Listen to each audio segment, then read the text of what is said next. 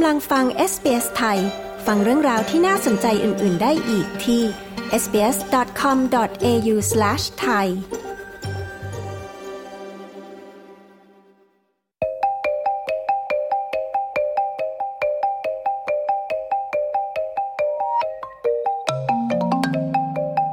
ข่าวสายตรงจากประเทศไทยประจำวันจันทร์ที่ 20 พฤศจิกายน พุทธศักราช 2566 นายกชวนคนไทยในต่างแดนกลับมาทำงานที่ประเทศไทย บริษัทยักษ์ใหญ่เตรียมลงทุนที่ไทย ความคืบหน้าคนไทยเดินทางกลับจากเมียนมา คุณยศวัตรพงษ์ประพาสผู้สื่อข่าวของ SBS ประจำประเทศไทย มีรายละเอียดค่ะ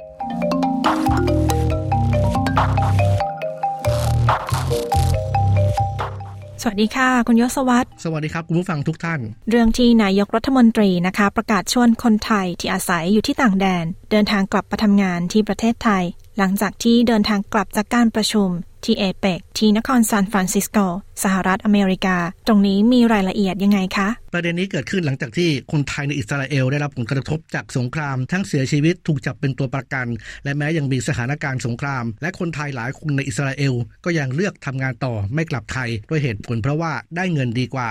ซึ่งการเดินทางเข้าร่วมประชุมผู้นำเขตเศรษฐกิจเอเปก ณ นครซานฟรานซิสโก เมื่อสัปดาห์ที่ผ่านมาของนายกรัฐมนตรีเศรษฐาทวีสิน ได้มีโอกาสพบกับนักศึกษาไทยที่ศึกษาที่มหาวิทยาลัยสแตนฟอร์ดนะครับนายกกล่าวว่านักศึกษาไทย จะต้องพยายามทำให้นักศึกษาไทย เห็นว่าประเทศไทยนั้นมีอนาคต และเชื้อเชิญให้นักเรียนที่เรียนต่างประเทศ พยายามที่จะกลับมาทำงานต่อที่ประเทศไทย เพราะอนาคตอันใกล้นี้จะมีบริษัทชั้นนำของโลกมาลงทุนในประเทศไทย หลังจากได้พบผู้บริหารเอกชนรายใหญ่ระดับโลกหลายราย ไม่ว่าจะเป็น Tesla ADI HP ซึ่งจะเป็นการสร้างโอกาสสร้างงานให้นักศึกษาไทยในต่างประเทศ กลับไปเป็นกำลังสำคัญของชาติ ไปมีอนาคตที่ดีกว่าที่เมืองไทย และในการพบกับตัวแทนชุมชนคนไทยในสหหรัฐครับประมาณ 180 คน นายกบอกว่าเคยเรียนอยู่ที่สหรัฐ 6 ปีเต็ม ก็พยายามทำงานในสหรัฐ แต่ติดปัญหาเรื่อง work permit และก็วีซ่า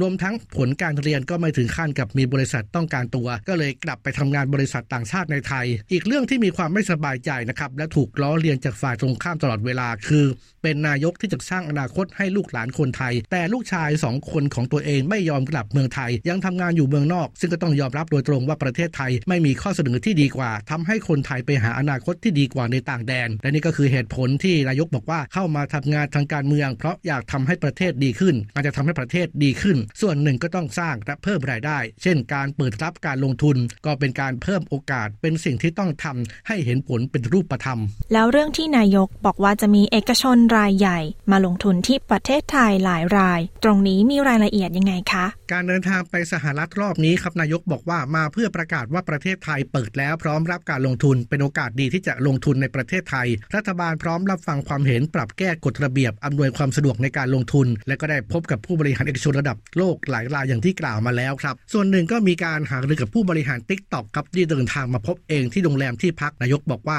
ในประเทศไทยเนี่ยมีผู้ใช้งานติ๊กต็อกถึง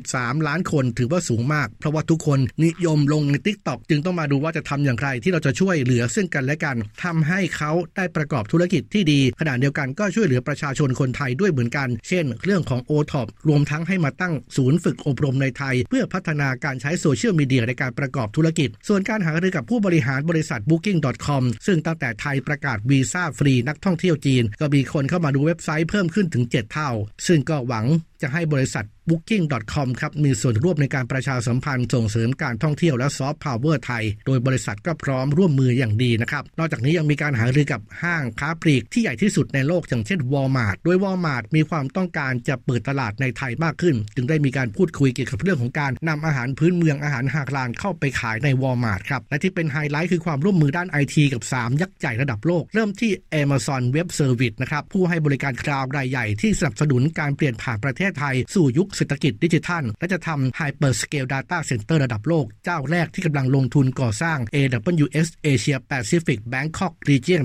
ในประเทศไทยด้วยงบประมาณกว่า 190,000 ล้านบาทตลอดเวลากว่า 15 ปี รวมทั้งหารือกับ Microsoft ยกระดับประเทศไทย มุ่งสู่ก้าวต่อไปกับนวัตกรรมดิจิทัล และ AI นอกจากนี้ครับรัฐบาลไทยกับ Google ประกาศร่วมมือทางยุทธศาสตร์ เสริมขีดความสามารถในการแข่งขันด้านดิจิทัลเร่งให้เกิดนวัตกรรมปัญญาประดิษฐ์หรือ AI คาดว่าการลงทุนของ Google ในไทยทั้งนี้จะใช้เม็ดเงินกว่าแสนล้านบาท นายกเองยังครับยังพบหารือทวิภาคีกับนายแอนโทนีแอลบาเนซีนายกรัฐมนตรีเครือรัฐออสเตรเลีย โดยนายกรัฐมนตรียืนยันความพร้อมที่จะไปเข้าร่วมประชุมสุดยอดสมัยพิเศษ เพื่อฉลองครบรอบ 50 ปีความสัมพันธ์อาเซียนออสเตรเลีย ในเดือนมีนาคมปีหน้า พร้อมพาภาคเอกชนร่วมคณะไปด้วย โดยไทยครับและออสเตรเลียมี FTA ที่มีความก้าวหน้ามาก มีการแลกเปลี่ยนและความสัมพันธ์ระหว่างประชาชนที่ใกล้ชิด ขณะที่นายกออสเตรเลีย กล่าวว่าไทยก็ถือเป็นหุ้นส่วนที่สำคัญของออสเตรเลียด้วยเช่นกันแล้วสำหรับเรื่องที่คนไทยที่ติดอยู่ที่สมรภูมิรบที่เมียนมาเดินทางกลับประเทศไทยแล้ว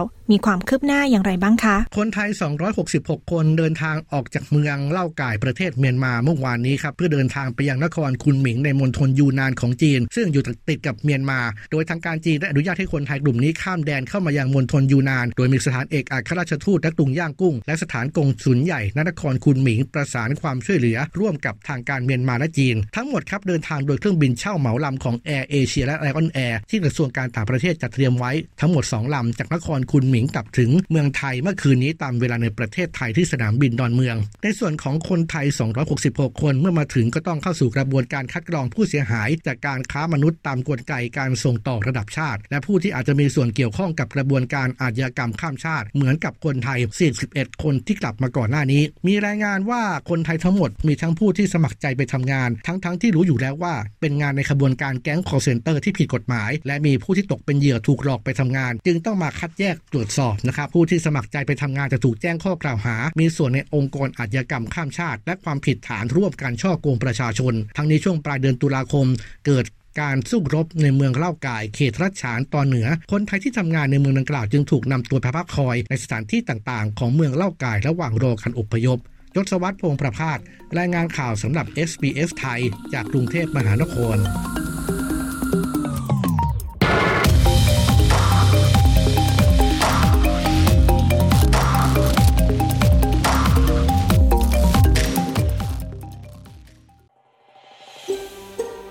ฟังเรื่องราวน่าสนใจแบบนี้อีกใช่ไหม ฟังได้ทาง Apple Podcast Google Podcast Spotify หรือที่อื่น ๆ ที่คุณฟัง podcast ของคุณ